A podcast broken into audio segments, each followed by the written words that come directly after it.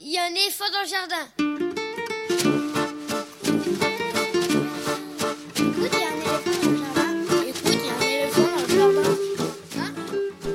Bonjour, à toutes et à tous. Véronique Soulet au micro pour l'actualité culturelle des enfants petits et grands en Île-de-France. Une émission pour tous les adultes qui n'ont pas oublié qu'ils ont d'abord été des enfants.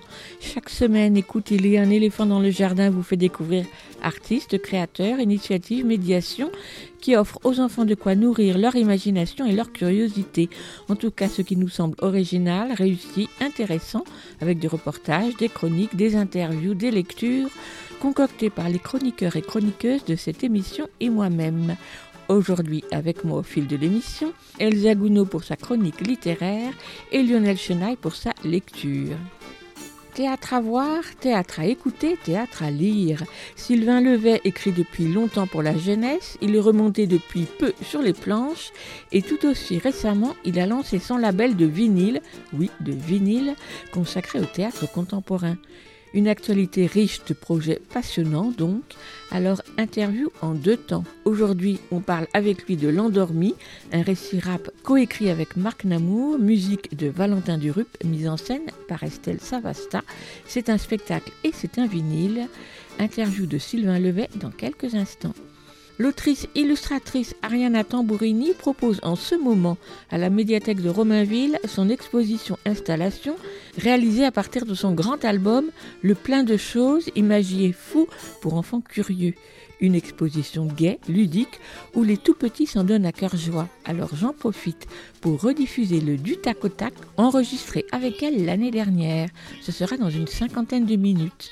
En fin d'émission, Elsa Gounod propose sa chronique Grand livre pour petites personnes, puis Lionel Chenaille lit un extrait de littérature générale sur le thème de l'enfance. Écoute, il y a un éléphant dans le jardin, c'est l'émission qui ouvre des fenêtres sur l'actualité culturelle des enfants.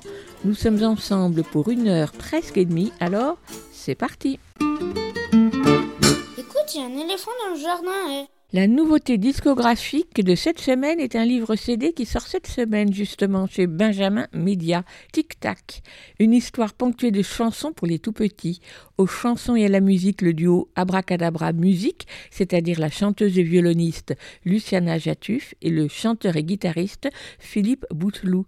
Philippe Bouteloup, après avoir fait partie de l'équipe de Enfance et Musique, a fondé l'association Musique et Santé qui, depuis longtemps maintenant, apporte la musique et la poésie sous différentes formes aux enfants dans leur chambre d'hôpital, accompagné d'ailleurs parfois de Steve Waring, le parrain de l'association. Une solide expérience donc dans la chanson pour tout petit, avec cette attention particulière aux sonorités des mots, aux harmonies vocales et aux ritournelles qui reviennent. Le duo Abracadabra Musique avait autoproduit en 2016 leur premier CD, Titre 1, lui aussi pour les tout petits, cette fois-ci, Luciana Jatuf et Philippe Bouteloup ont demandé à Corinne Dreyfus d'écrire une histoire racontée par Guillaume Alix et donc ponctuée de six chansons, certaines traditionnelles, d'autres écrites par Corinne Dreyfus et mises en musique par Luciana Jatuf. Tic Tac, c'est une histoire toute simple sur le temps qui passe, le bébé qui grandit, découvre le monde à son rythme, sous le regard attentif de ses parents. Une histoire joliment rythmée, elle aussi, par la musique des mots qui ricochent dans la bouche du conteur Guillaume Alix.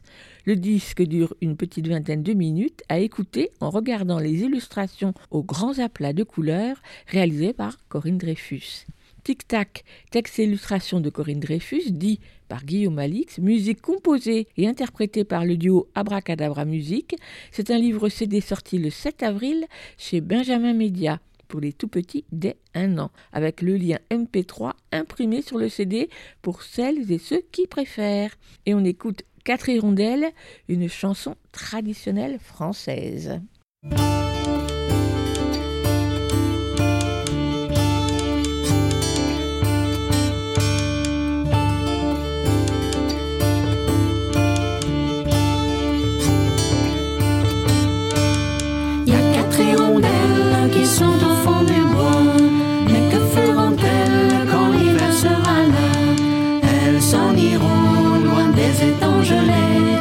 Des embaux sans feuilles et des marais glacés.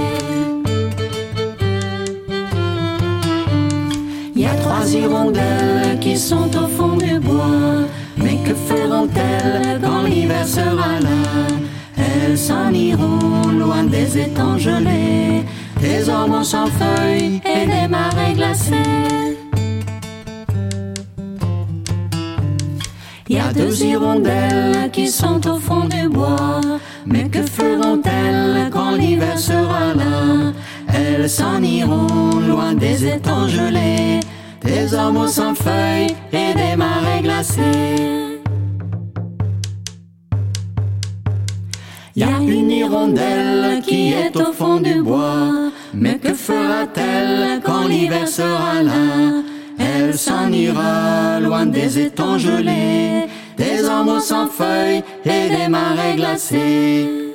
Et flap, flap, flap, loin s'en vont les hirondelles. Et tic-tac, tic-tac, vient l'heure de la ritournelle. Vous écoutez Aligre FM sur 93.1. Vous l'écoutez à l'Igrafem 80 gradins. Sylvain Levet est auteur de théâtre pour la jeunesse et cela fait un bon moment que je le suis.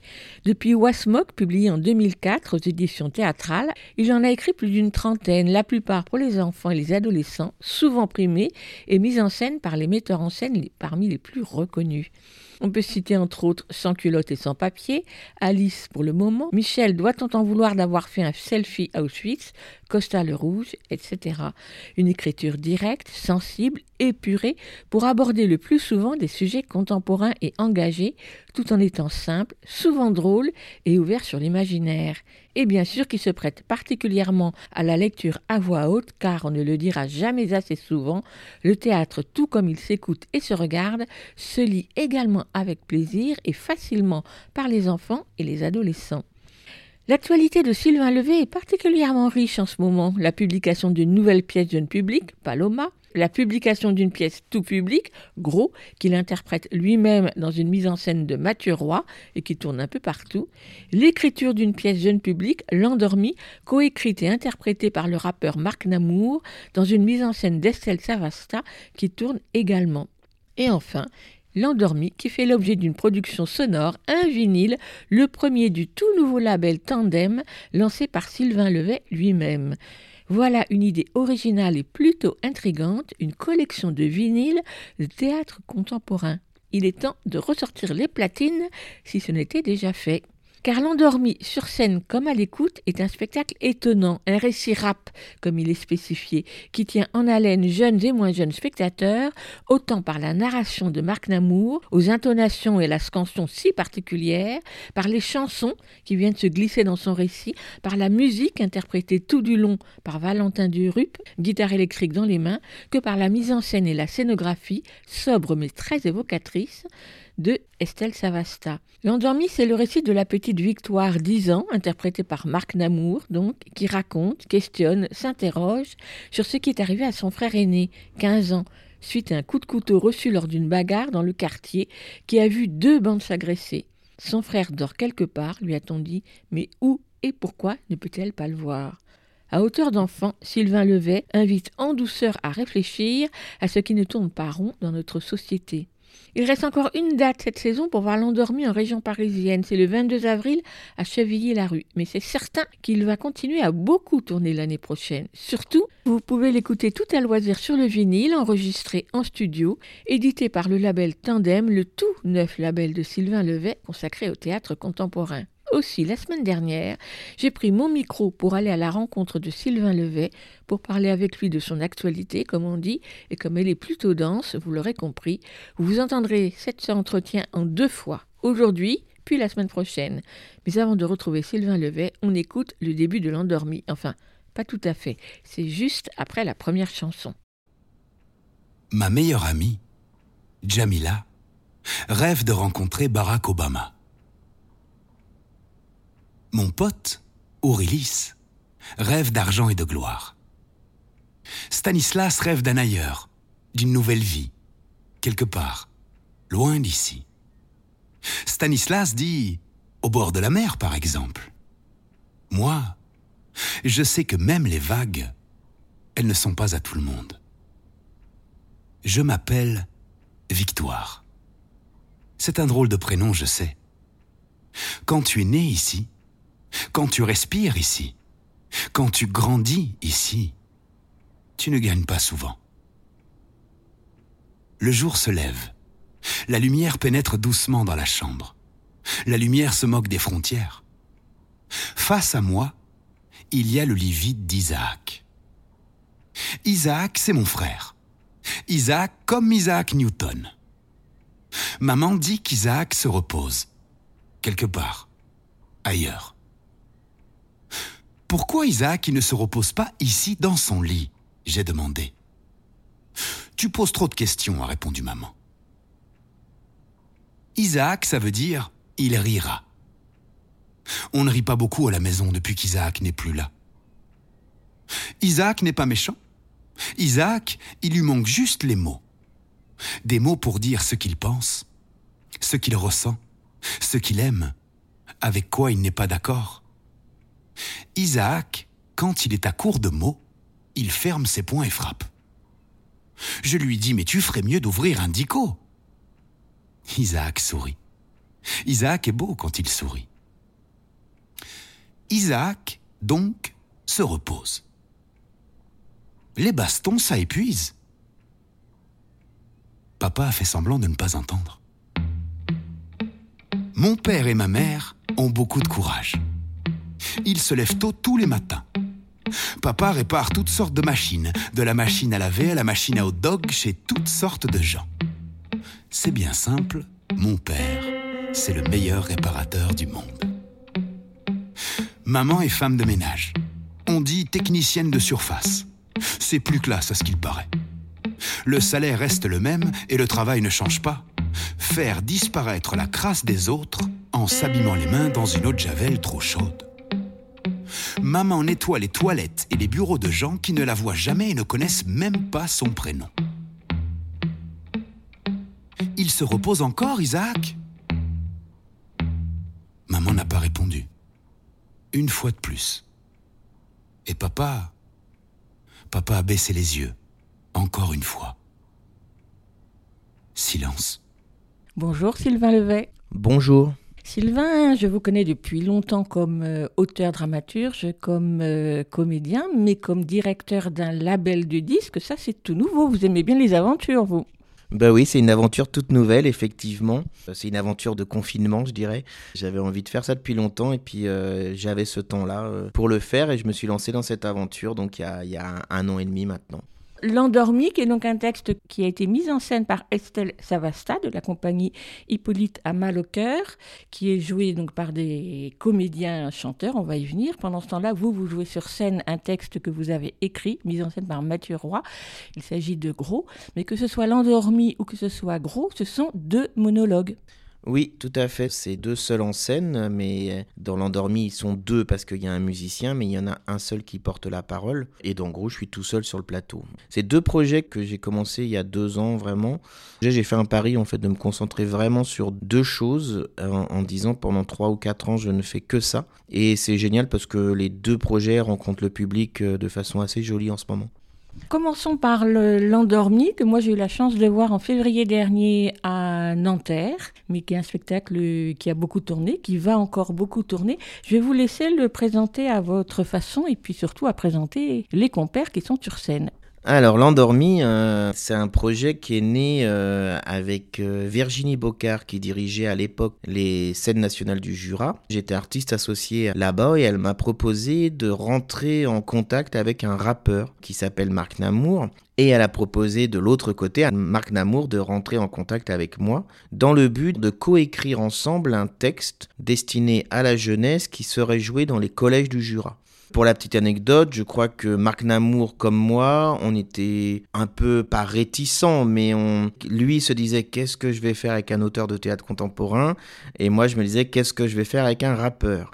Mais je crois que c'est ça la force de Virginie Bocard, c'est qu'elle euh, sentait qu'on pouvait travailler ensemble, et puis du coup on a dépassé aussi peut-être des idées un peu préconçues qu'on a chacun sur la, la matière de l'autre. J'ai rencontré Marc Namour et on a commencé à parler. Très vite on s'est dit ok on bosse ensemble, ça c'est sûr maintenant. Et le hasard, le triste hasard, je dirais, c'est que euh, quelques temps après euh, avoir euh, rencontré Marc Namour, il y a eu un, un drame dans mon quartier, en fait, au pied de mon immeuble pratiquement, d'un jeune garçon dans une rixe de bande à bande qui a trouvé la mort sur le trottoir par un coup de couteau mal placé. Et je me suis dit, mais en fait, c'est ça qu'il faut écrire, c'est ça dont il faut parler.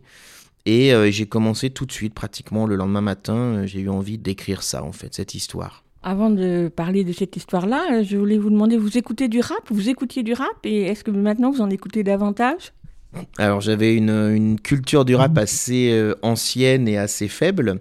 Ça s'arrêtait à MC Solar, NTM et IAM. J'en écoute un petit peu et puis surtout j'ai découvert euh, effectivement que le rap c'est pas euh, l'image qu'on a du rap euh, en tout cas que moi aussi j'avais mais qui existe aussi. Il faut pas le nier le rap commercial souvent assez misogyne assez basé sur la réussite par l'argent etc et en fait j'ai découvert qu'il y avait aussi beaucoup beaucoup beaucoup de très belles choses et qu'il y a une scène underground du rap qui est très riche qui est très intéressante qui est très pertinente qui est très littéraire donc c'est super pour ça l'aventure, parce que du coup maintenant, oui, j'écoute euh, du rap, euh, pas très commercial et un peu underground, mais du rap. Alors parlons de l'endormi, du texte de l'endormi. Donc vous donnez la parole à Victoire, une petite fille qui a 10 ans, qui va donc raconter ce drame que vous venez d'évoquer. C'était évident pour vous de déplacer le regard, euh, ou en tout cas la narration, vers la petite sœur oui, en fait, parce que je me suis toujours là posé la question de, de ce qui reste. Donc là, dans l'endormi, finalement, moi, mon métier de la fiction fait que ce jeune homme, on imagine qu'il va se réveiller, c'est pour ça qu'il s'appelle l'endormi. Mais je me suis toujours demandé euh, ce que pouvait ressentir un petit frère ou une petite sœur, ou un grand frère, une grande sœur d'ailleurs, dans le fait d'accepter euh, le décès d'un petit frère ou, ou d'une petite sœur ou d'un grand frère et d'une grande sœur.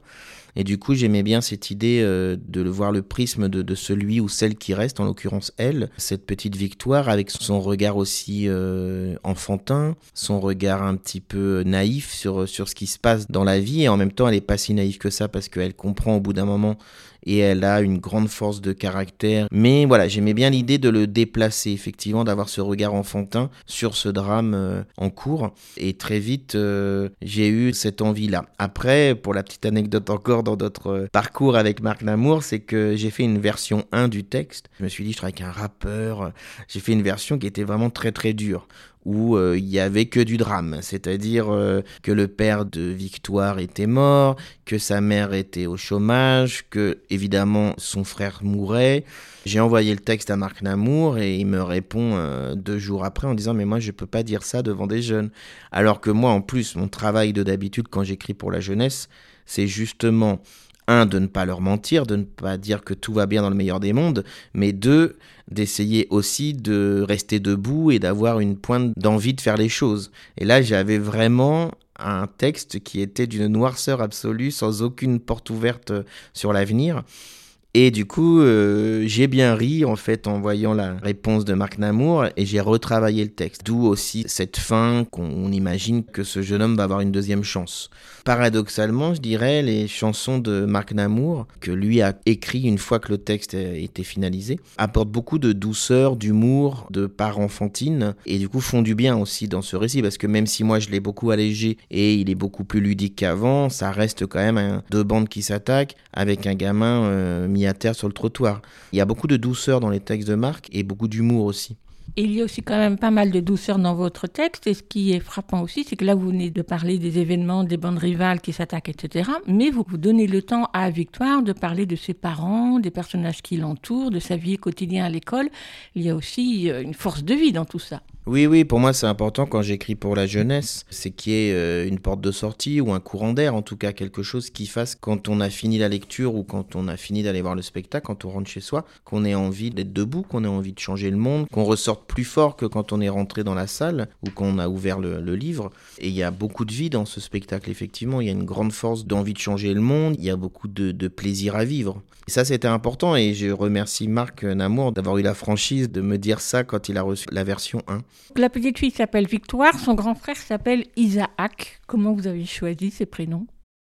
Parce que le jeune garçon euh, qui est décédé dans le 11e arrondissement de Paris s'appelait Ismaël, donc il y a Ismaël et Isaac. Isaac, j'aimais bien l'idée aussi de la pomme d'Isaac Newton. Alors ça, c'est de la fiction. hein. Dans la vraie histoire de ce jeune homme décédé, euh, c'est pas du tout ça. Mais moi, j'ai extrapolé l'histoire avec une histoire de pomme. Aller chercher le- la chose la plus absurde possible qui déclenche le geste euh, fatal. Et du coup, euh, très vite, je ne sais pas si c'est le fait qu'il s'appelle Isaac qui a déclenché la pomme ou l'inverse. Mais voilà, il y a une histoire d'Isaac Newton là-dedans, de la pomme qui tombe, etc. Je voulais pas qu'il s'appelle Ismaël parce que moi je fais de la fiction. C'est-à-dire que l'histoire d'Isaac dans la fiction, ce n'est pas l'histoire d'Ismaël dans la vraie vie. Ismaël, il est plus de ce monde. D'ailleurs, je n'ai jamais rencontré la famille. Je n'ai pas souhaité parce que je ne suis pas journaliste et je suis pas euh, documentariste, etc. Donc mon travail, moi, c'est de faire de la fiction. Après, j'aimerais leur offrir un jour, euh, et par l'intermédiaire de ce texte, je lui rends hommage aussi à ce jeune garçon que je ne connais pas, mais euh, qu'on soit euh, jeune ou vieux, perdre la vie sur un bout de trottoir, c'est quand même quelque chose qui m'a vraiment beaucoup, beaucoup attristé, qui a beaucoup attristé le quartier aussi. Victoire, euh, à travers votre plume, euh, aime bien parler, aime bien les mots, joue beaucoup avec la langue. Il y a une phrase qui m'a frappée, c'est vers le début du texte où elle dit Isaac, il lui manque juste les mots, mais à elle, il ne lui manque pas les mots. Ça, c'est toujours mon travail. euh, C'est comme un autre texte que j'ai écrit qui s'appelle Lys Martagon, où euh, à la fin, euh, je crois qu'elle fatigue les gens de mots, mais moi, je suis très attaché aux mots, à la littérature, et je crois que plus on a de mots et, plus on est libre. C'est ça qui est passionnant, on- on est entouré de mots. Victoire, elle a compris ça, c'est-à-dire qu'elle se dit que plus on a de mots et moins on va frapper, qui est un geste finalement assez, assez faible. J'aime beaucoup écrire des personnages féminins. C'est ma façon à moi d'être féministe, je dirais. Beaucoup de mes personnages dans tout mon parcours d'écrivain pour la jeunesse sont des personnages féminins qui ont tendance à changer le monde, qui ont tendance à remettre en cause euh, les idées reçues et les conservatismes. Et je dirais que Victoire, elle fait partie de ce grand euh, album euh, Panini des héroïnes de mes textes qui ont changé le monde, ou qui essayent en tout cas. Et effectivement, elle a cette volonté d'abord de connaître la vérité, elle a cette volonté de redonner vie à son frère, elle a cette volonté de changer la vie du quartier. Pour ça, elle a trouvé un axe, c'est les mots, c'est la parole. On retrouve dans ce texte qui caractérise euh, votre écriture, Sylvain Levet, c'est la scansion et le rythme que vous donnez à votre texte, qui là est aussi ponctué de bruitage par les mots, par les onomatopées. Est-ce que le fait d'écrire euh, un texte qui allait euh, s'inscrire dans un projet rap vous a influencé dans votre écriture cette fois-ci?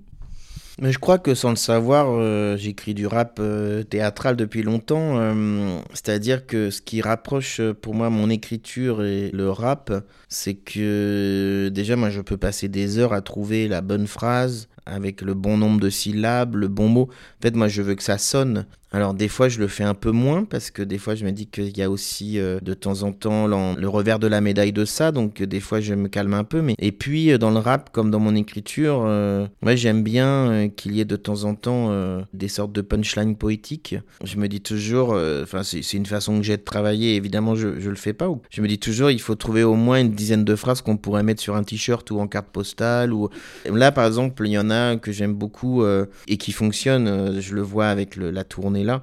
Le bonheur, c'est comme les bonbons, ça se partage et puis c'est tout. Pour moi, c'est une punchline. Et je trouve que la punchline, c'est mieux quand elle est utilisée à des fins poétiques que politiques.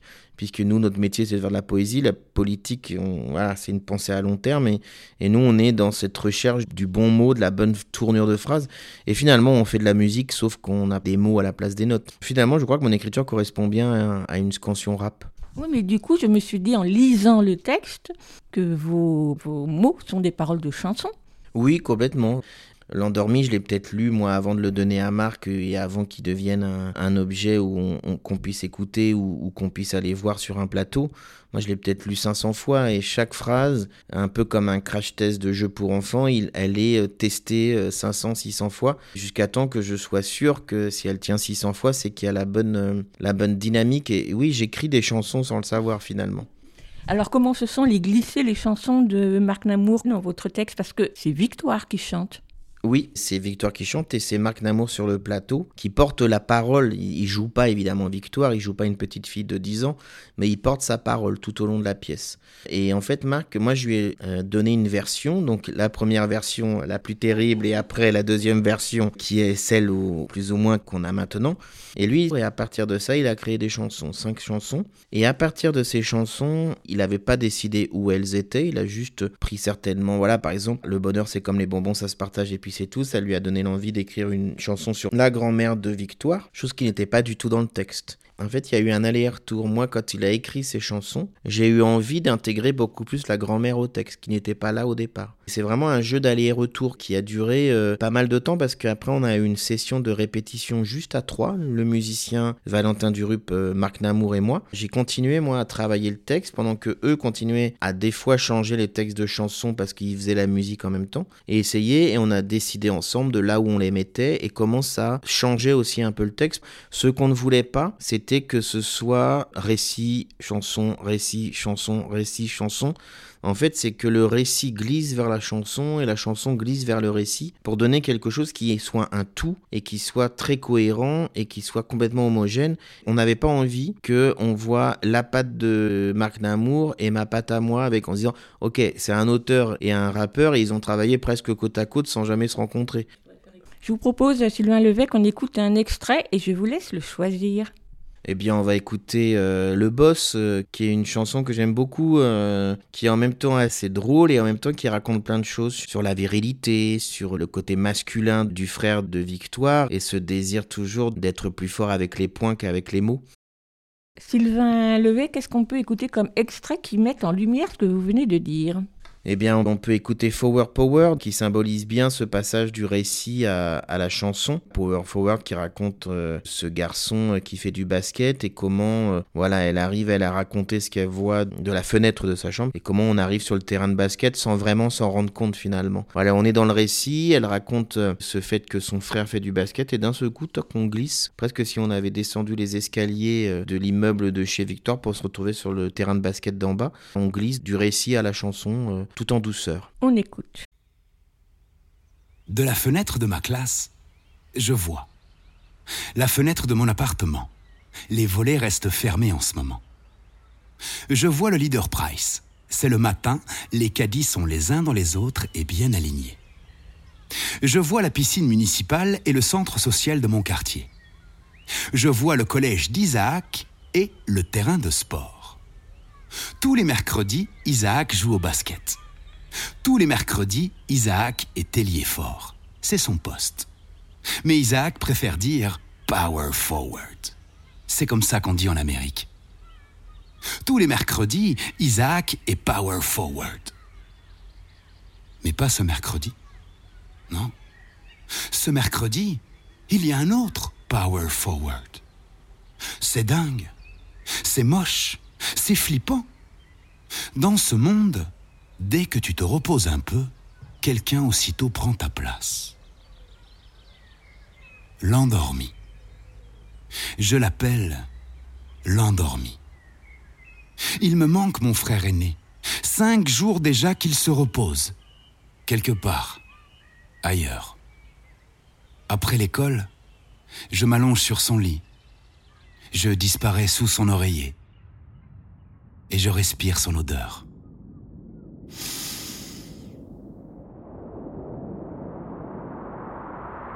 Et je rêve. Lui et moi. Moi et lui sur une plage de Normandie. Un truc de gosse. Faire voler un cerf-volant. Le vent fait danser le triangle de papier. Le vent gifle avec bienveillance nos sourires d'enfants.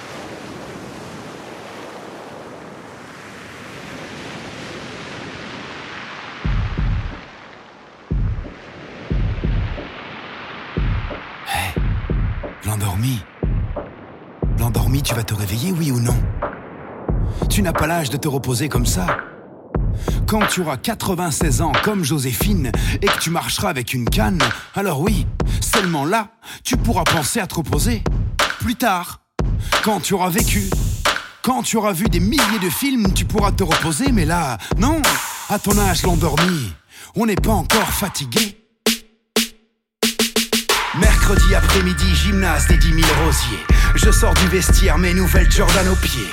La tension d'avant-match m'assèche le gosier. Je gère, j'ai l'habitude, je connais le dossier. Je m'échauffe dans mon coin sans me faire remarquer. Laisse les poseurs faire s'ils décident de me narguer.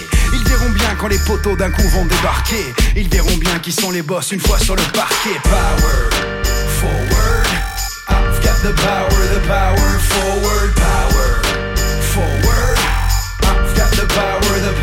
Forward. Faute en défense, négatif. Toujours collectif, mon jeu fait la diff. Malmener l'équipe adverse, un impératif. Et jusqu'au money time, c'est le même tarif. On t'a pas dit que mon jardin c'est la raquette Que quand je dribble, tu ne touches pas une cacahuète On t'a pas dit qu'une fois lancé, rien ne m'arrête Que ça finit par un switch ou un dunk sur la tête. Power, forward. I've the power, the power, forward, power, the power, the power, forward. Assidu à tous les entraînements. Comment progresser si je ne prends pas le temps? J'ai su tirer parti de tous mes enseignements. Chaque point se dessine d'abord mentalement.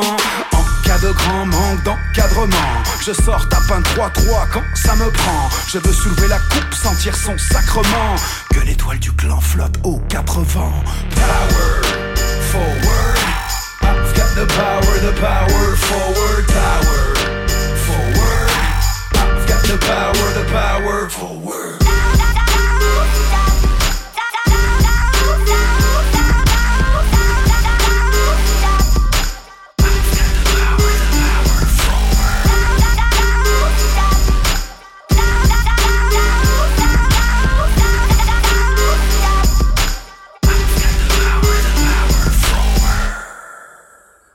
Vous écoutez sur 93.1.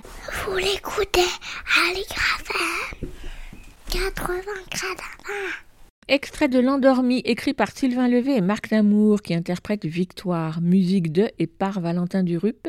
L'Endormi, un spectacle à voir sur scène et ou à écouter chez soi depuis sa platine. Et tout de suite, on retrouve Sylvain Levet. Euh, Sylvain Levet, vous êtes euh, l'auteur de L'Endormi. Vous avez évoqué tout à l'heure euh, à plusieurs reprises Marc Namour et Sylvain Durup, son collègue musicien. Est-ce que vous pouvez les présenter? Vous m'avez dit tout à l'heure qu'ils faisaient partie d'un groupe. Valentin Durup et Marc Namour, ils font partie du groupe La Canaille, qui est un groupe de rap littéraire. Je, dis- alors, je sais pas si on peut appeler ça comme ça, rap littéraire, mais ce sont des poètes avant tout, en fait. Euh, Donc, ils font partie de ce groupe La Canaille qui existe depuis une dizaine d'années, je pense, qui a créé des spectacles autant sur des textes de Marc Namour que sur des textes d'Aimé Césaire. Voilà, ils ont toute une. euh, Enfin, en tout cas, Marc Namour a toute une, panoplie à son arc euh, qui fait que il ne fait pas que ses chansons aussi, et il développe aussi d'autres projets qui sont souvent à la frontière du théâtre d'ailleurs. Voilà, là, ils ont fait un projet avec Loïc Lantoine qui s'appelle Fier et Tremblant, qui est en ce moment sur les routes. Alors on a parlé de Sylvain Levet, auteur, euh, Marc Namour, auteur et compositeur, mais euh, troisième euh, personne importante dans l'histoire, c'est Estelle Savasta pour la mise en scène. Alors c'est vous qui êtes allé la chercher, Estelle, pour mettre en scène l'endormi Tout à fait. Euh, J'ai trouvé que c'était la personne idéale parce que je crois que Estelle, elle est très à l'écoute de ce que font les autres. C'est quelqu'un qui a une grande capacité d'écoute. Après euh, avoir euh, bien réfléchi à tout ça, je me suis dit, mais vraiment, Estelle est capable de comprendre parce qu'on était un peu notre trio qu'on a fait durer pendant plus d'un an. Le spectacle, en fait, il tournait de façon euh, un peu en, en mode on installe deux pupitres, deux enceintes et on joue dans la cour d'école, on joue dans une médiathèque, on joue partout en fait. Et du coup, il y avait aussi euh, cette idée de ne pas transformer complètement ce qui avait été créé depuis un an et demi, c'est-à-dire de ne pas euh, arriver avec quelque chose qui déroute et qui soit pas dans une logique de tout ce qui s'était passé avant de venir sur le plateau. Il n'y avait pas forcément au départ une idée de monter un, spectacle sur un plateau de théâtre avec tout ce que ça comporte, version frontale, lumière, etc. On était plutôt dans l'idée de le jouer partout. Et puis à un moment donné, euh, on s'est dit quand même, ça vaut le coup de se pencher sur cette idée d'avoir une scénographie, d'avoir quelqu'un qui dirige. Et Estelle était cette personne parce que Estelle a compris qu'il fallait pas dénaturer ce qui s'était passé et au contraire en profiter et juste le sublimer par un petit travail scénographique qui est simple mais très beau. Une direction d'acteur qu'elle a recadré par rapport à Marc Namour qui n'est pas acteur forcément et sans pour autant euh, arriver en terrain conquis en faisant euh, ce qu'elle désirait et ne pas écouter les désirata des deux protagonistes sur le plateau. Et en fait, ils se sont super bien trouvés tous les trois, enfin tous les trois, non, tous les neuf, parce qu'il y a eu du monde autour. Alors c'est rigolo parce qu'ils sont deux hommes sur le plateau, on raconte l'histoire de Victoire, puisque c'est presque plus l'histoire de Victoire que l'histoire de Isaac. Et euh, l'équipe de Estelle est arrivée avec euh, six ou sept femmes à la lumière, au son, à la mise en scène, au costume, à la construction de décors et à l'assistana. Et c'était assez chouette aussi cette rencontre. Il y a une très très belle rencontre entre l'équipe d'Estelle et, Marc et Valentin. Ça c'était important pour nous aussi qu'humainement il se passe quelque chose de chouette. Parce que sinon on aurait pu continuer juste à le jouer de façon euh, artisanale ou euh, en vadrouille comme ça en posant juste deux enceintes et deux, et deux pupitres. Est-ce qu'on peut dire que de la première mouture, entre guillemets, de ce spectacle est restée la question de la sobriété? C'est-à-dire que la scène est quand même assez vide, à part ce lit, et puis toute place est donnée aux instruments, même s'ils ne sont pas devant. Une scène assez sombre, une scénographie assez sombre, avec un jeu de lumière très très important. Mais est-ce que c'était là aussi une sorte de continuité avec la première euh, réalisation? C'est là où Estelle a été vraiment super, c'est-à-dire qu'elle a compris que pour eux, il s'agissait pas de tout transformer. En fait, comme on glisse du récit à la chanson et de la chanson au récit, il fallait glisser de la petite forme euh, qui se trimballe de médiathèque en médiathèque au plateau sans que ce soit euh, violent pour eux. Et que du coup, ce travail-là, il a été juste de reprécision des enjeux, à qui je parle et comment je parle, et d'une scénographie surtout qui n'écrase pas. Moi, en tant qu'auteur aussi, euh, quand j'ai commencé mon parcours il y a 20 ans, je rêvais toujours d'avoir des grandes scénographies parce que pour moi, c'était aussi euh, ça, le grand théâtre et tout ça. Et en fait, au fur et à mesure de mon parcours, je me suis aperçu que des fois, des grandes scénographies, des grosses scénographies en tout cas, peuvent aussi finalement euh, ne pas forcément valoriser le texte. Et moi, je suis un amoureux des mots. Et je suis très heureux parce que dans la proposition d'Estelle, et je sais qu'Estelle, elle travaille sur des choses assez simples, mais toujours belles et efficaces, et que je savais qu'il n'y aurait pas quelque chose qui dénaturerait le texte. J'avais envie qu'on entende ce texte et les chansons.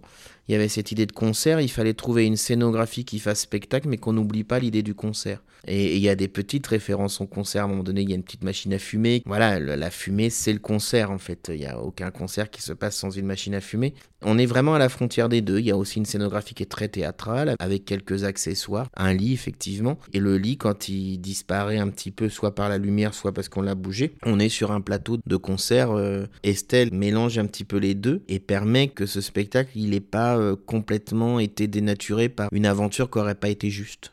On a parlé chansons, on a parlé musique et on pourrait penser que la musique n'est là que lorsqu'il y a les chansons, mais non, la musique, elle est là pendant le spectacle. Des fois, elle se fait discrète, elle disparaît, mais elle porte les mots, elle aussi. Ah oui, oui, c'est vraiment un travail à trois. C'est une création à trois. Alors, on dit souvent euh, une création de Sylvain Lemay et Marc Namour parce que euh, techniquement, on était les deux artistes euh, compagnons des scènes nationales du Jura. Donc, il fallait bien le présenter comme ça.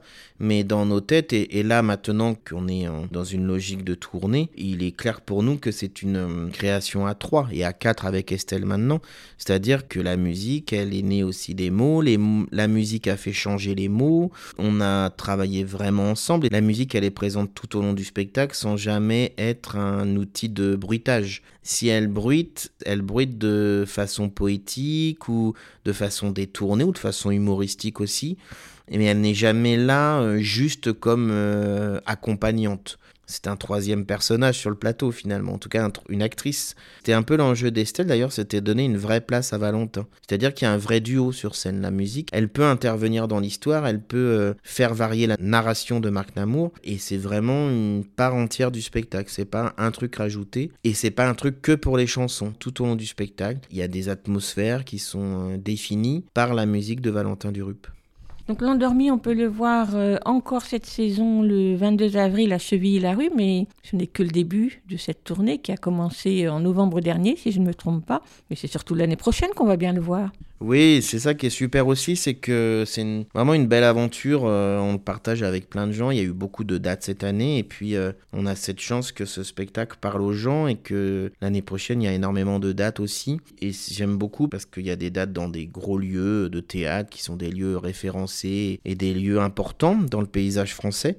Mais aussi, euh, et je crois que c'est important pour nous tous, il y a aussi des lieux peut-être plus humbles ou, plus petits, mais qui, pour moi, un théâtre est un théâtre. Super parce que vraiment, à chaque fois qu'il joue, euh, il y a vraiment une euh, belle sympathie, un bel engouement pour ce spectacle qui, en fait, l'année prochaine va beaucoup, beaucoup euh, circuler en France. Et puis, je pense que la saison d'après, après encore. Ah, Bien sûr, c'est super pour nous, mais c'est surtout super de rencontrer le public avec ce texte. Et puis parce que aussi, on s'aperçoit, peut-être parce que l'oreille est très attentive, quand je l'ai écrit, en fait, euh, il y a eu toute une vague de gamins comme ça, qui se, de, de, de rixes qui terminent mal, de gamins euh, morts sur le trottoir. On entend un petit peu moins. Alors peut-être que parce que en ce moment l'actualité euh, est chargée dans, de, dans plein d'endroits, mais je suis assez content que ce spectacle trouve les publics un peu partout en France, parce que je crois quand même qu'il y a un truc à régler à ce niveau-là. Comment on peut en arriver à tuer quelqu'un pour une histoire de bande, même si encore une fois, je suis toujours très clair avec ça quand je rencontre des publics autour de l'endormi, c'est qu'il y a 50 ans, il y avait déjà de la violence. La violence, c'est pas le fait du 20e siècle et du 21e siècle ou d'une jeunesse actuelle. Il y a 50 ans, il y a déjà eu des histoires de gamins euh, morts d'un coup de couteau.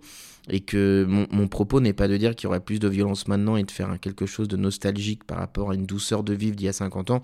Et quelle que soit l'époque, euh, c'est quand même euh, stupide de mourir comme ça.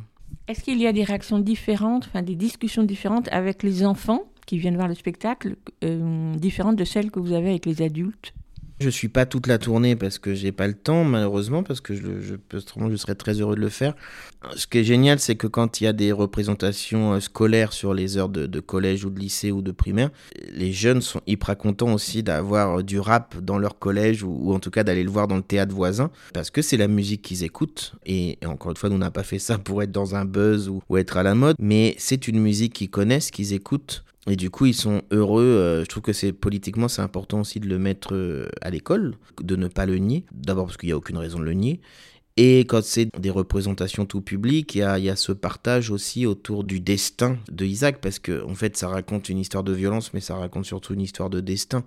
Il y a tout un passage sur euh, et si la pomme avait rebondi un mètre, et s'il était passé à gauche et pas à droite, et si la jeune fille sur la qui euh, la, pomme est tombée ne s'était pas assise sur ce banc, bah, ce jeune garçon serait encore vivant. Donc euh, il y a aussi cette question du destin et qui est presque plus importante pour moi que le fait divers par lui-même. L'endormi, c'est un spectacle, donc c'est du son et des images, mais l'endormi, c'est aussi un vinyle, et donc là, c'est du son dans les oreilles. En fait, l'idée est venue euh, pendant qu'on travaillait. hein. on était dans une petite salle de répète euh, à Lons-le-Saunier, dans le Jura. Je les regardais travailler, et puis euh, moi, j'aime beaucoup les vinyles, et, je me suis dit, en fait, faut faire quelque chose, c'est pas possible. À germer comme ça, le... dire ce serait marrant qu'on ait un vinyle, ce serait chouette. Puis euh, est arrivé euh, les premiers confinements. Alors on n'avait pas encore créé, hein, ça s'est créé après. Enfin, eux, ils avaient déjà tourné en, version itinérante. Et pendant le premier confinement, je me suis dit, mais en fait, je crois que j'ai envie de ça. Peut-être que si j'avais pas été écrivain, j'aurais été éditeur. Parce que j'aime cette notion de faire un objet. Moi, je suis un artisan. Et finalement, c'est quoi faire un vinyle? C'est un objet concret, du début à la fin. Bon, c'est pas moi qui l'ai fabriqué, mais j'ai commencé à me dire, ben, pourquoi pas. Et, et du coup, j'ai créé ce label, le label Tandem. Alors, Tandem comme le vélo, parce que l'idée de label Tandem, j'appelle ça une maison de disques de théâtre contemporain. L'idée étant à chaque fois d'associer un auteur de théâtre ou une autrice ou un comédien comédienne, en tout cas un projet voué à être sur un plateau de théâtre, et des musiciens et musiciennes. Donc l'idée étant à chaque fois de créer un duo qui propose euh, un objet euh, sonore qui peut être aussi scénique et donc de le- l'enregistrer que sur vinyle. La Belle Tandem ne fait pas de CD, c'est vraiment le seul objet, c'est le vinyle. Alors c'est une prise de risque, mais je l'assume complètement. Et l'idée, c'est de sortir ces objets pour qu'on ait une écoute, c'est-à-dire qu'on prenne le temps de l'essuyer, de le mettre sur la platine, que 20 minutes après, il faut changer de face. C'est cette nécessité d'écoute qui m'intéresse dans le vinyle.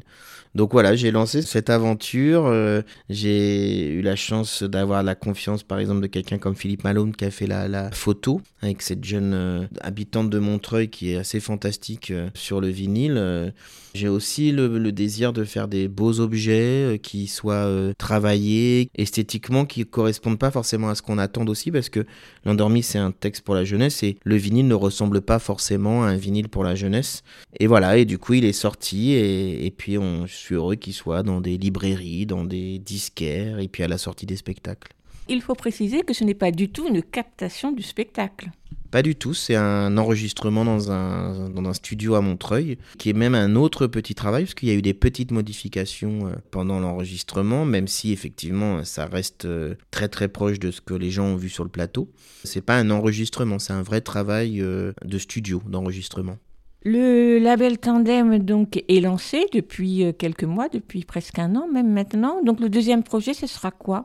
Alors le deuxième projet, ça s'appelle euh, Paul, Louise and Suzy, qui est un projet de Guelta Chauviré et Léo Prudhomme, donc un comédien, euh, auteur de ce texte et un musicien. C'est un spectacle qui est en tournée depuis quelques temps et c'est l'histoire de cet homme qui pendant 14-18 pour échapper à la guerre se transforme en femme pendant 4 ans, devient une sorte de vedette du bois de Boulogne euh, en tant que prostituée transgenre qui, au moment de l'armistice, donc en 18, euh, il y a une loi qui amnistie les déserteurs, donc il, il est amnistié, il redevient homme, mais en redevenant homme, il perd euh, sa notoriété et euh, se met à boire, frappe sa femme, puisque même pendant qu'il était prostitué, pendant qu'il était femme pendant 4 ans, il était marié. Et un jour, euh, cette femme prend l'arme à feu de l'appartement et lui tire dans le dos alors qu'il dort. Il est prouvé qu'il n'y a pas de légitime défense puisqu'il dort et qu'il est sur le dos, mais elle est quand même acquittée. Ce que je trouve à titre personnel complètement normal dans le sens où euh, c'est pas parce qu'elle n'est pas en, légitime défense à ce moment-là qu'elle n'a pas subi des violences avant. Mais ça pose quand même la question de cette légitime défense. Et puis surtout, elle est acquittée parce que l'homme qu'elle a tué représente aussi quelque chose qu'on n'a pas envie de voir dans la société euh, des années 20. Voilà, Guelta Chauveret a eu envie de traiter cette histoire, mais il la traite de façon un petit peu euh, décalée. Et il est accompagné, ils ont fait un travail en commun avec Léo Prudhomme, qui est un, un musicien que j'aime énormément, qui a travaillé beaucoup avec le groupe Red il y a quelques années, qui a créé le groupe Fat Supper, qui fait toutes les chansons et un peu dans l'esprit de l'endormi. Euh, C'est pas juste un accompagnement, c'est pas juste un bruitage, il y a vraiment un travail cohérent entre les deux parties. On n'est pas dans le rap ce coup-ci, on est si on devait donner une couleur, je dirais plus que du folk mais du blues ou quelque chose qui est vraiment basé sur de la guitare avec une voix magnifique que j'aime énormément. On est plus dans cet esprit-là que dans le rap, c'est complètement différent. Mais c'est ça qui est bien avec la belle tandem, c'est que j'ai envie de tester euh, plein de choses très différentes aussi. Donc Paul, Suzy and qui ne sera pas un disque pour les enfants, mais qu'on peut écouter avec eux, sort en mai prochain.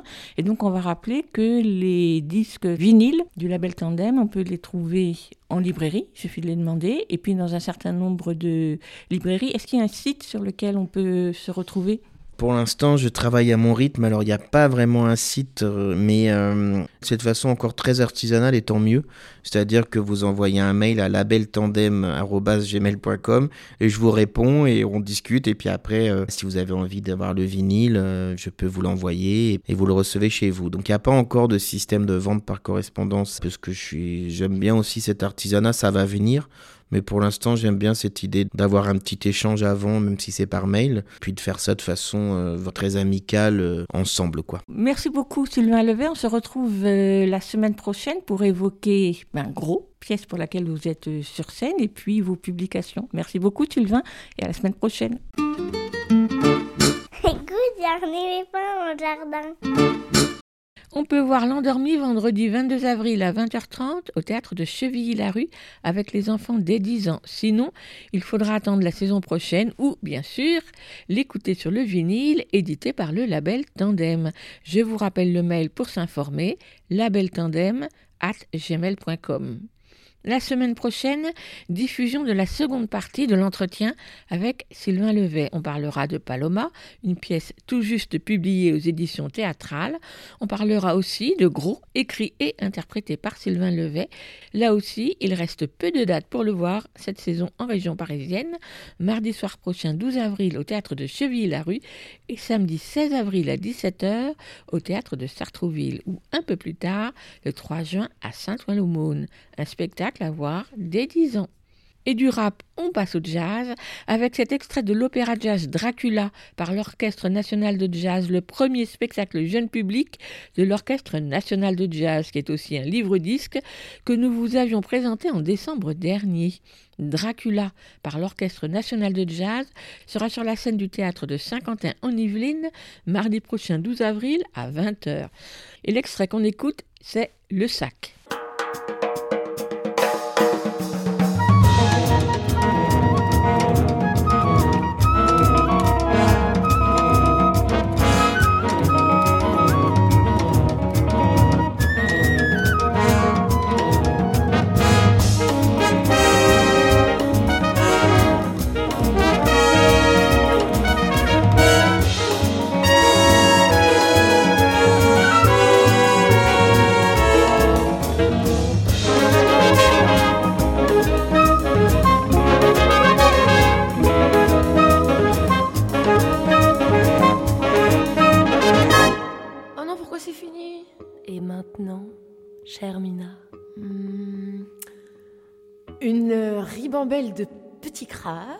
Qui dansent la java au fond de la mer du Nord.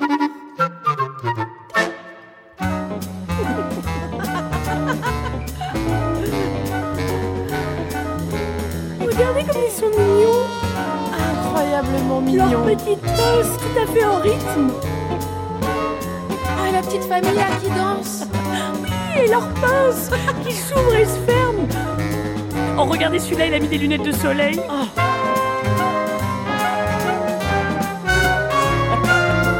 Petit cocktail de crabe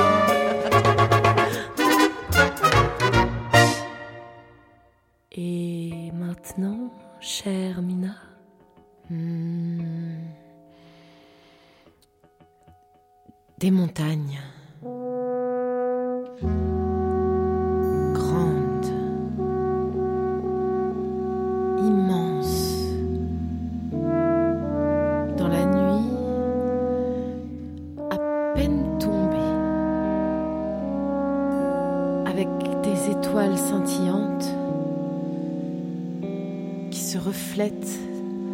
Dans un grand lac calme.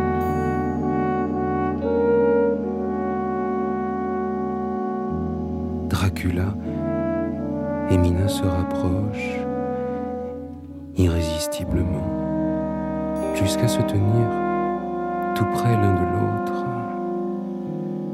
La main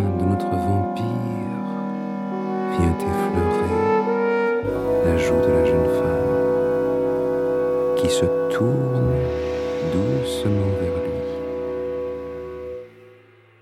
Vous écoutez FM sur 93.1. Vous l'écoutez à l'IGRAFM 80 gradins. Un éléphant qui se balançait sur une toile, toile, toile, toile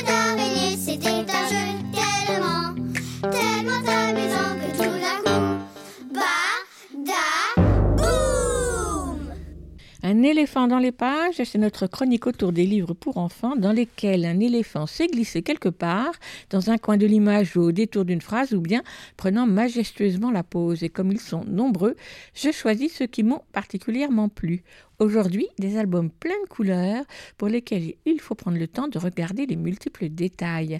Le premier, La Maison des Farfelus, paru tout récemment à la joie de lire, est écrit et illustré par deux créateurs polonais, Mikota Szpa ou Pazinki, c'est selon, et Gozia Herba, qui sont loin d'en être à leur coup d'essai dans les livres pour enfants ou pour la création graphique en général, mais je ne crois pas que d'autres de leurs livres pour enfants aient déjà été traduits.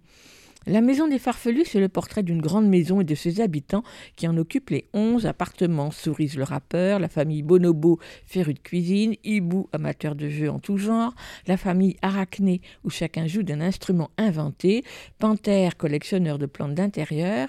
Dans chacun des 11 appartements, y compris celui de la drôle petite narratrice, chacune et chacun y va de son violon d'ingre, de sa passion, de son talent, de sa créativité tous farfelus à leur manière. Ils se croisent chez l'un ou chez l'autre pour tous se retrouver en fin de journée et comme chaque semaine faire la fête jusqu'au matin. Chaque arrêt dans un appartement donne lieu à des descriptions et des histoires souvent très drôles, telles Chiro, la chauve-souris, peaufinant une nouvelle chorégraphie composée de 21 pas enchaînés que l'auteur et illustratrice prennent le temps de décliner un par un, tel un tuto sur deux doubles pages position du vampire, pas à gauche, pattes en l'air, fesses à gauche, fesses à droite, etc. Reste plus qu'à s'y mettre, manque juste la musique. Chez les bonobos, l'auteur glisse même la recette de gâteau ou les paroles d'une chanson rap en train de s'écrire chez la colonie Renette. Mais cet album prend toute sa saveur avec les illustrations foisonnantes et très colorées de Gosia Herba, bourrées de détails, d'objets dans les appartements pleins à craquer.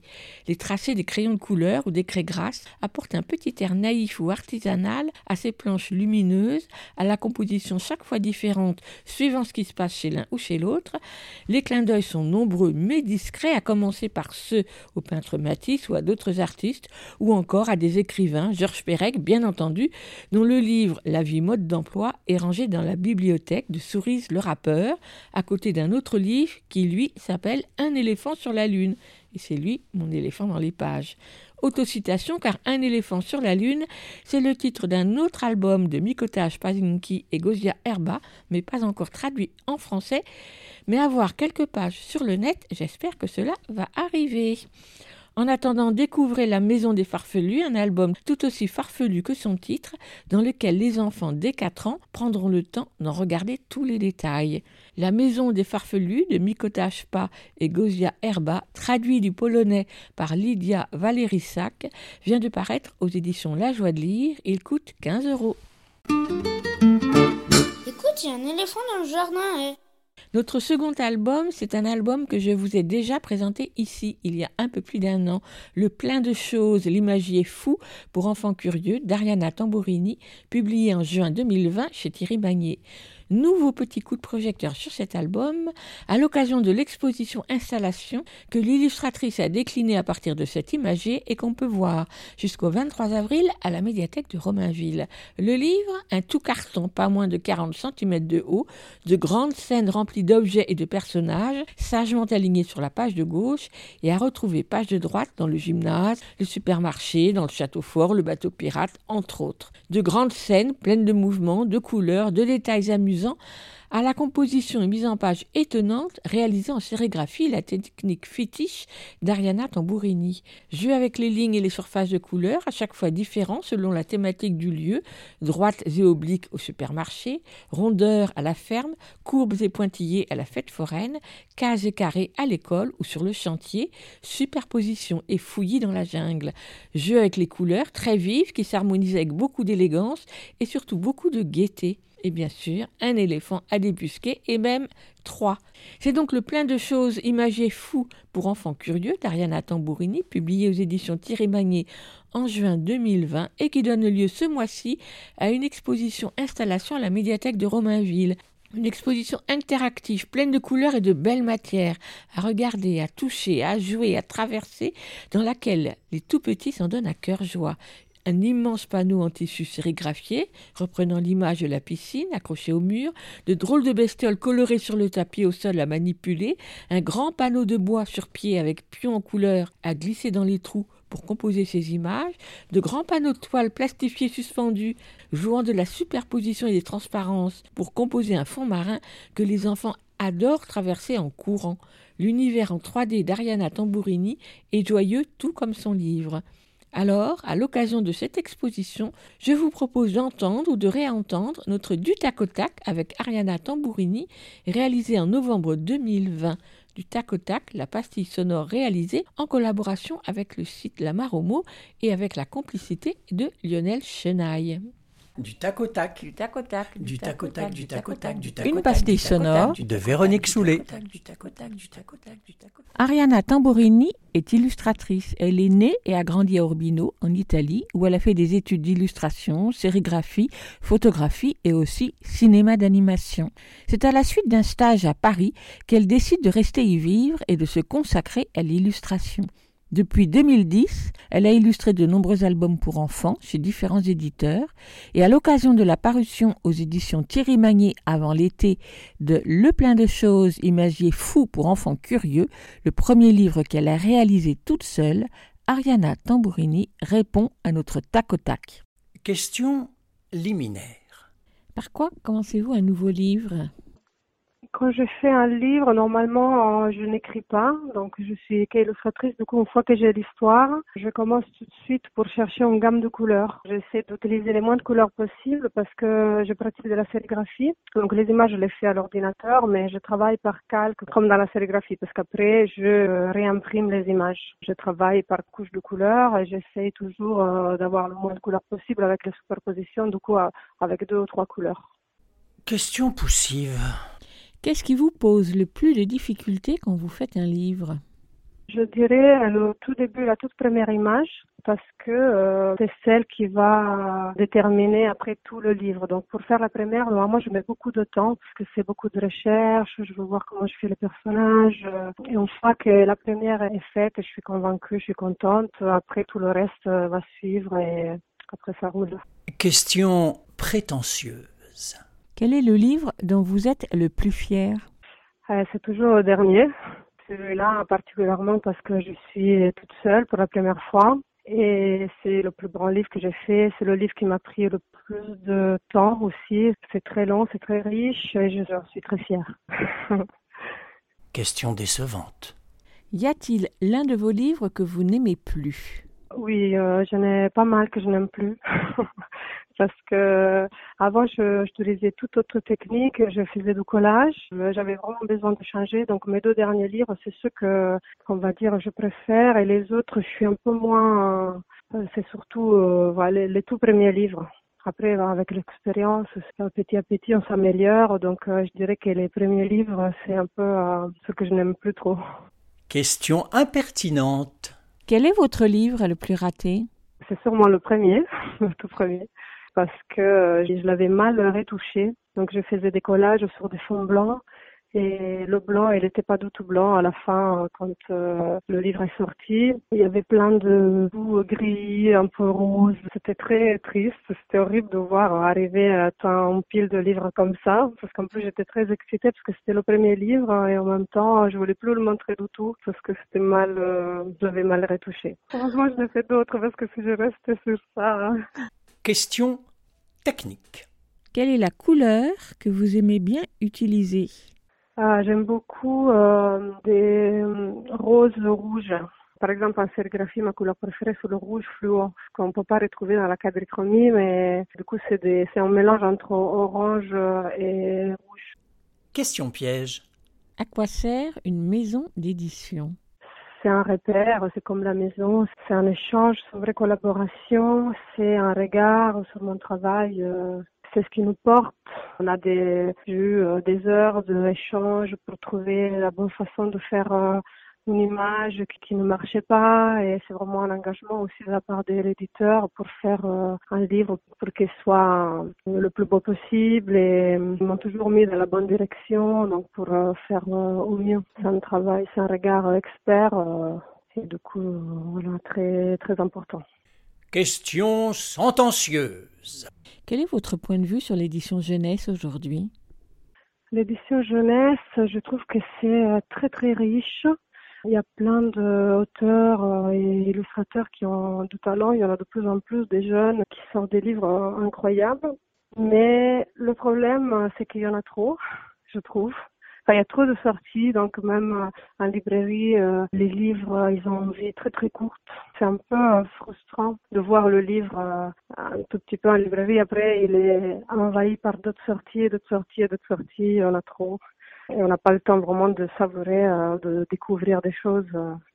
Hum, Les auteurs, ils sont a un pourcentage tout petit sur les ventes et donc ça c'est aussi un problème dans la- dans l'édition jeunesse. Question genrée. Comment imaginez-vous vos lectrices et vos lecteurs? Euh, Mes lecteurs en ce moment, je les imagine petits et euh, concentrés à chercher toutes les choses que j'ai cachées dans le livre. Question rebattue. Pourquoi illustrez-vous pour les enfants? Pourquoi? Parce que j'ai toujours dessiné et c'est venu comme ça. Je pense que mes dessins, ils étaient plutôt pour les enfants et du coup c'est pour ça que je suis allée, euh, quand j'ai fait mon premier livre, c'est un éditeur qui avait repéré juste une image et m'avait proposé de faire ça et après du coup euh, je me suis retrouvée dedans et en effet euh, mon style c'était plutôt pour des petits. Question nostalgique. Quel est votre premier meilleur souvenir de lecture? Celui qui m'a vraiment marqué, je pense, j'étais un tout petit peu plus grande, mais parce que j'ai passé beaucoup de temps, j'ai un- c'est un grand livre de Pinocchio. J'avais un, je me rappelle de ce livre qui était très grand et j'avais des images. Je passais des heures à regarder euh, ces images. Mais là, je ne saurais pas di- dire du tout qui c'est le- l'illustrateur. C'est un livre que j'ai eu en Italie chez mes parents. Question épatante. Y a-t-il un artiste ou un créateur dont vous vous sentez le plus proche? Alors, la plus proche, euh, alors j'adore euh, le travail de Paul Cox. Je l'admire vraiment euh, énormément. Comme Blex Bolex, comme il fait des moi aussi. Après, sti- stylistiquement, on n'est pas vraiment proche, mais on va dire que quand je cherche des idées, je vais toujours regarder ces livres-là pour m'inspirer, pour me faire du bien. C'est plutôt Paul Cox et Blex Bolex. Du tac au tac, du tac au tac, du tac au tac, du tac au tac, du tac au tac. C'était notre rubrique du tac au tac avec Ariana Tambourini, réalisée et diffusée en novembre dernier, enregistrée avec la complicité de Lionel Chenaille. À retrouver ainsi que tous les autres du tac au tac sur mon podcast Cultivons les enfants. L'exposition de tout plein de choses à la médiathèque de Romainville, c'est jusqu'au 23 avril. Tous les liens sur la page de l'émission de ce jour. On écoute Steve Waring dans une chanson extraite de son dernier CD 50 ans de scène, paru cet automne chez Victory Music, et qu'il jouera ce dimanche 10 avril après-midi au Café de la Danse à Paris, dans le 11e arrondissement. Un concert initialement prévu en janvier, annulé et reporté. Il y revisite son répertoire, enfin une infime partie de son répertoire, puisqu'il y a seulement 14 chansons, dans de nouveaux arrangements accompagnés de quatre compères musiciens familiers, filles, gendres ou neveux. La chanson qu'on écoute, c'est le stylo.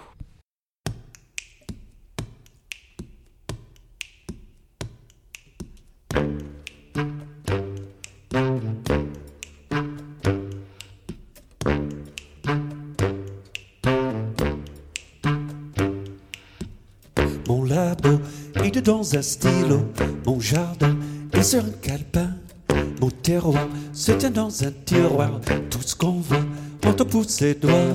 Voici la lune dans une plume, Jupiter, Mars aussi. Et dans la poche, on accroche les galaxies qui s'enfuient. Voici la lune dans une plume, Jupiter, Mars aussi. Et dans la poche, on accroche les galaxies qui s'enfuient. Satellite sur la pointe du pic, le soleil derrière l'oreille, des comètes rangées dans une serviette, tout ce qu'on voit, on te pousse ses doigts. Voici la lune dans une plume, Jupiter, Mars aussi. Et dans la poche, on accroche les galaxies qui s'enfuient. Voici la lune dans une plume, Jupiter, Mars aussi. Et dans la poche, on accroche les galaxies qui s'enfuient. Sablier au-dessus du papier, calendrier dans un encrier. Hier, demain, saisi par une main. Aujourd'hui, dans un bel étui. Voici la lune dans une plume, Jupiter, Mars aussi. Et dans la poche, on accroche les galaxies qui s'enfuient. Voici la lune dans une plume, Jupiter, Mars aussi. Et dans la poche, on accroche les galaxies qui s'enfuient.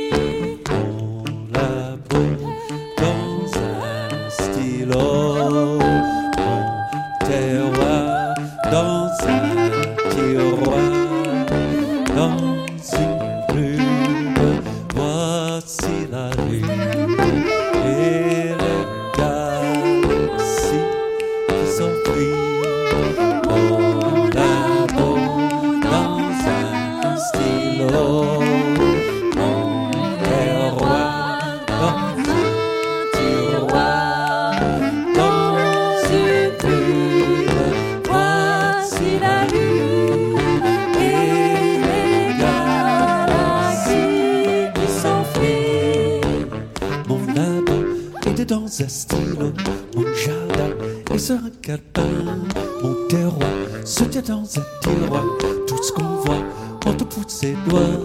Voici la lune dans une plume, Jupiter, Mars aussi. Et dans la poche, on accroche les galaxies qui s'enfuient. Voici la lune dans une plume, Jupiter, Mars aussi. Et dans la poche, on accroche les galaxies qui s'enfuient. Voici la lune. Vous écoutez Aligre FM sur 93.1. Vous l'écoutez à l'Igrafem 80 gradins. Elsa Gounod est libraire spécialisée jeunesse et chaque semaine elle farfouille dans les rayons nouveautés de sa librairie pour nous proposer un livre pour enfants, un album, un roman ou une BD. C'est selon dans sa chronique Grand livre pour petites personnes. Cette semaine, c'est un album. On l'écoute. Grand livre pour petites personnes par Elsa Gounod, libraire à Paris. Bonjour, aujourd'hui, je vais vous parler de l'album Le Grain de Sable de Sylvain Alzial et Benoît Tardif, paru récemment aux éditions Lagrume. Et c'est donc la première fois ici que je parle des éditions Lagrume, que j'aime pourtant beaucoup. Cette maison d'édition, créée il y a une dizaine d'années, publie principalement des albums jeunesse, mais aussi quelques bandes dessinées. Elle a été fondée autour d'un intérêt fort pour l'illustration contemporaine, avec la publication de jeunes illustrateurs dans des styles souvent très différents, comme Emmanuel Bastien ou Anne-Hélène Dubray. Un intérêt fort y est porté au livre-objet et à l'objet-livre, avec des fabrications soignées et une grande attention portée aux couleurs. À noter de plus leurs très bons livres, graphiques et malins, en petite enfance. J'ai par contre déjà parlé ici il y a quelques mois de Sylvain Alzial, documentariste et auteur jeunesse dont le travail autour de réécriture de contes du monde avec différents illustrateurs m'intéresse tout particulièrement. Benoît Tardif est un illustrateur québécois dont j'ai découvert l'intéressant travail dans la presse et notamment grâce au magazine Georges. Il travaille pour d'autres titres de presse, réalise de nombreuses affiches et illustre des livres pour enfants, notamment le très beau Métropolis, paru il y a quelques années chez Actes Sud Junior. Dans cet album, l'on suit un petit grain de sable qui ne se satisfait pas de cette condition et rêve d'autres destinées selon tout ce qui lui tombe sous les yeux, qu'il a bien grand d'ailleurs. Le voilà qui se transforme alors en ce qu'il voudrait être, caillou, volcan, soleil ou même vent, mais n'en est jamais vraiment satisfait, jusqu'à vouloir peut-être redevenir grain de sable. Cette histoire est inspirée de différents contes et légendes au travers du monde, et notamment de Chine ou du Pays basque. Le texte rythmé et régulier au fil des différentes transformations se lit comme une ritournelle très musicale et aussi drôle que poétique que l'on se plaît à déclamer à voix haute. Ces inspirations donnent à l'histoire un aspect intemporel et universel qui se confronte au style d'illustration détonnant et peu habituel dans ce type de récit. Par ce rapprochement inattendu, l'on en devient peut-être mine de rien plus attentif au texte et au sous-texte, vers lesquels je n'irai pas forcément d'emblée si accolé à des illustrations plus classiques. Ici, le personnage principal, au début grain de sable, passe par tant d'états différents, mais tous naturels au fil de l'histoire. Voilà une boucle narrative amusante, où l'on peut se plaire à regarder tant les transformations du personnage que ce qui pourrait lui faire envie dans son environnement proche et qu'il voudrait à son tour devenir. Cette boucle part de différents états pour faire avec ce personnage le tour de l'univers jusqu'au soleil, ses ambitions de transformation étant hors de toute proportion. En cela, il n'y a pas de gradation entre les différents états qu'il rencontre, ou alors une gradation toute relative et qui lui est propre. Ainsi, le soleil voudrait être vent et l'océan grain de sable, tout étant relatif à la position et à l'état de chacun. La fin est laissée ouverte par l'auteur. Le personnage va-t-il redevenir grain de sable comme il en aurait envie? Et s'il redevient grain de sable, sera-t-il alors enfin satisfait ou la boucle continuera-t-elle encore? Comme dans la plupart des contes, différents niveaux de lecture sont ici possibles des folles aventures et drôles de transformations de ce minuscule grain de sable, un questionnement sur le sentiment d'envie, interrogation que l'on peut ou non développer, cela restant ouvert à la lecture. Il peut alors être question de jalousie, d'envie et de leur corollaire, l'insatisfaction ici chronique. Tout cela est vu en rapport à l'autre, quel qu'il soit, dont on ne voit que les aspects positifs de la condition, que l'on imagine bien plus désirable que la sienne, dont on éprouve les désagréments. L'envie est ici hors de toute proportion et montrer une forme d'insatisfaction par essence de son être, en cela même qu'il est le sien. Quelle que soit la transformation, il sera finalement insatisfait et voudra devenir l'autre et ainsi de suite, dans une boucle qui pourrait être sans fin. On peut alors y voir un message sur la tolérance vis-à-vis des autres et l'acceptation de soi, de sa condition et de sa vie, plus que le renoncement à ses rêves. Peut-être s'agit-il aussi de trouver sa juste place et pour cela d'en expérimenter d'autres. Voilà une forme de morale du conte, justement moins moralisatrice que dans certains textes classiques, car développée avec tout le décalage et l'humour apporté par les auteurs. Les illustrations de Benoît Tardif apportent un univers singulier et plein d'humour à cette histoire. Les formes sont simples, en partant du rond imprécis du grain de sable et d'une gramme chromatique chaude rehaussée d'un ton bleu-vert contrastant. L'on est entre détails savoureux comme la représentation de tous les grains de sable pour la plage et grande sobriété. Une question très intéressante s'est présentée à l'illustrateur dans l'élaboration de ce projet, celle de la représentation du personnage qui se transforme à chaque page mais doit rester reconnaissable. Le personnage est alors toujours reconnaissable par sa couleur, d'un pantone orange fluo du plus bel effet, qu'il soit sable, volcan, nuage ou océan, et le dessin schématique d'un même visage composé de grands yeux et d'une bouche renforçant l'effet de personnification. À cela s'ajoute une fabrication soignée de l'album, avec une couverture à bord franc, au coin arrondi, et un travail intéressant sur la typographie. J'espère vous avoir donné envie de découvrir cet album que je conseille à partir de 4 ans, Le grain de sable de Sylvain Alzial et Benoît Tardif, aux éditions Lagrume au prix de 15,90€. Moi, j'espère voir plus fréquemment les illustrations de Benoît Tardif dans le paysage de l'édition jeunesse, tant son univers me ravit. Merci Elsa pour cette histoire en boucle dans Le grain de sable de Sylvain Alzial et Benoît Tardif, un album à découvrir de visu dans toute bonne librairie. Écoute, éléphant au jardin. Bonjour Lionel. Bonjour. On termine l'émission avec toi pour la lecture d'un extrait de littérature générale sur le thème de l'enfance. Aujourd'hui, un roman récent? Oui, un roman très récent paru en 2022, un roman qui s'appelle Pour Lucky, roman d'Aurélien Delso. Donc c'est l'histoire de trois adolescents, Lucky, Abdul, Diego. C'est une année scolaire de leur vie, trois adolescents dans une petite ville de province et c'est le tout début du roman. On t'écoute.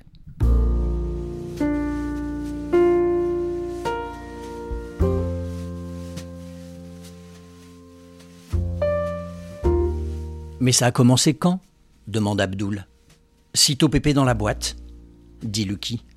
Sitôt qu'ils ont descendu la boîte au fond du trou, sitôt qu'ils ont foutu la grosse pierre plate sur le trou, histoire que Pépé puisse vraiment pas tenter une dernière sortie, histoire qu'on l'entende plus jamais gueuler. Ça s'est collé dedans lui, juste entre ses deux oreilles, plein milieu de sa cervelle. Comme si toutes les histoires trop bizarres que Pépé lui avait racontées toujours, et que jamais il avait écoutées, ou jusque d'une oreille qui s'en battait plutôt les couilles, ça lui était remonté tout. Ça et des histoires nouvelles, inouïes, d'un seul flot, puissant. Après, ça s'est plus arrêté. Il avait dix ans pile. Pour se rappeler, c'est facile parce que c'était le jour de son anniversaire que Pépé était mort, le jour où il devait le fêter. Moser avait été d'accord pour qu'il invite Diego et Abdul. Ils allaient débarquer et bim, le téléphone à Moser sonne. Pépé est mort, on annule tout. Pépé, ça a été son premier vrai mort. C'est pas rien. À la télé, bien sûr, il y a des morts partout. Il y a la guerre et tout partout. À l'époque, c'est beaucoup l'Irak, l'Afghanistan. Des enfants morts, des enfants pas morts qui tout autour d'eux voient des morts partout. Depuis, ça s'est un peu rapproché de nous, la guerre, la mort.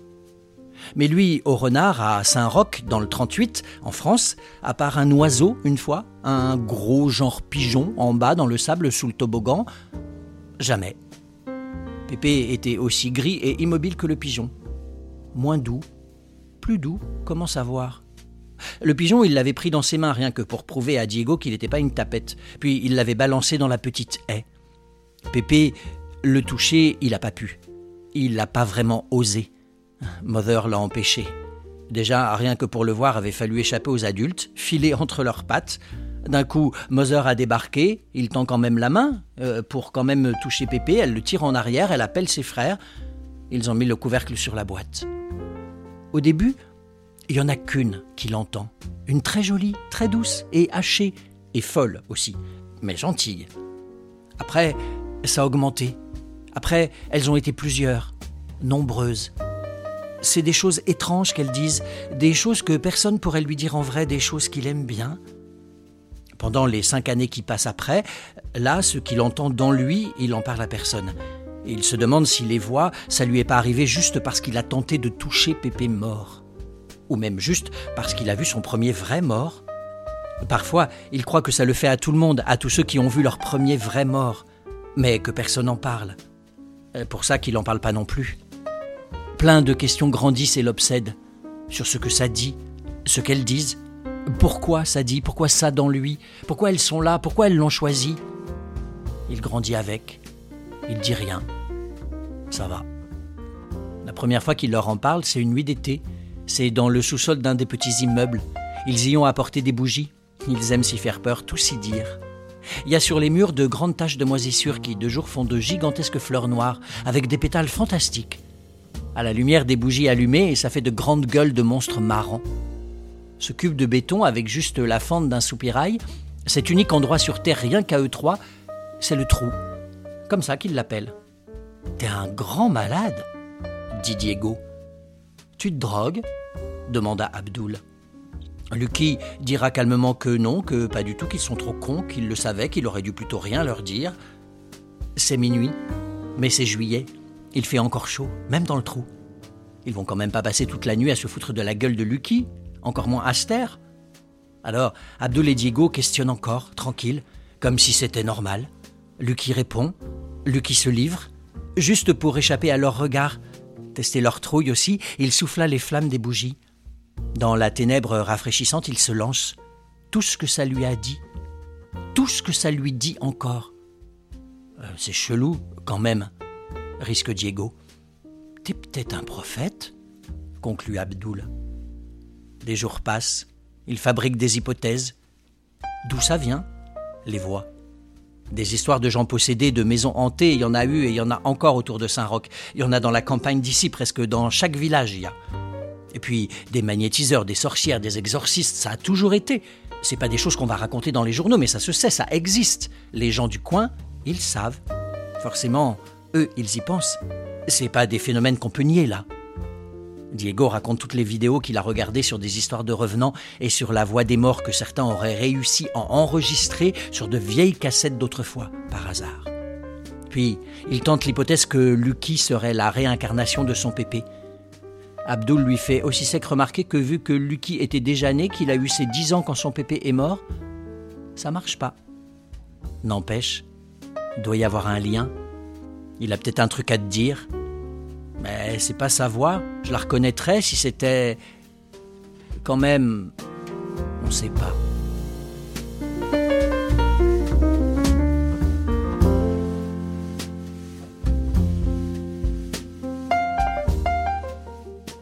Tu nous rappelles le titre de ce roman? Ça s'appelle Pour Lucky. C'est un roman d'Aurélien Delso et c'est paru chez Notabilia en 2022. Merci et à la semaine prochaine. À la semaine prochaine.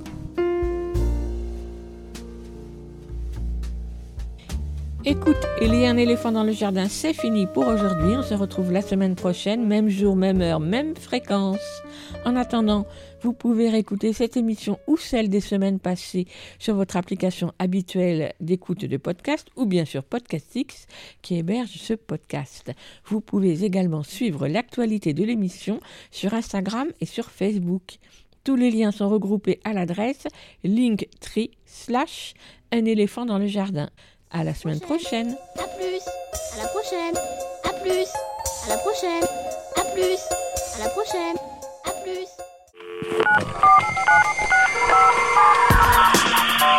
J'ai déjà essayé d'envoyer un message par votre radio, j'ai renoncé, il y a trop d'interférences. Oui, je vois. Tous nos programmes sur internet, c'est www.aligrefm.org. Ah, Internet est sur ordinateur maintenant?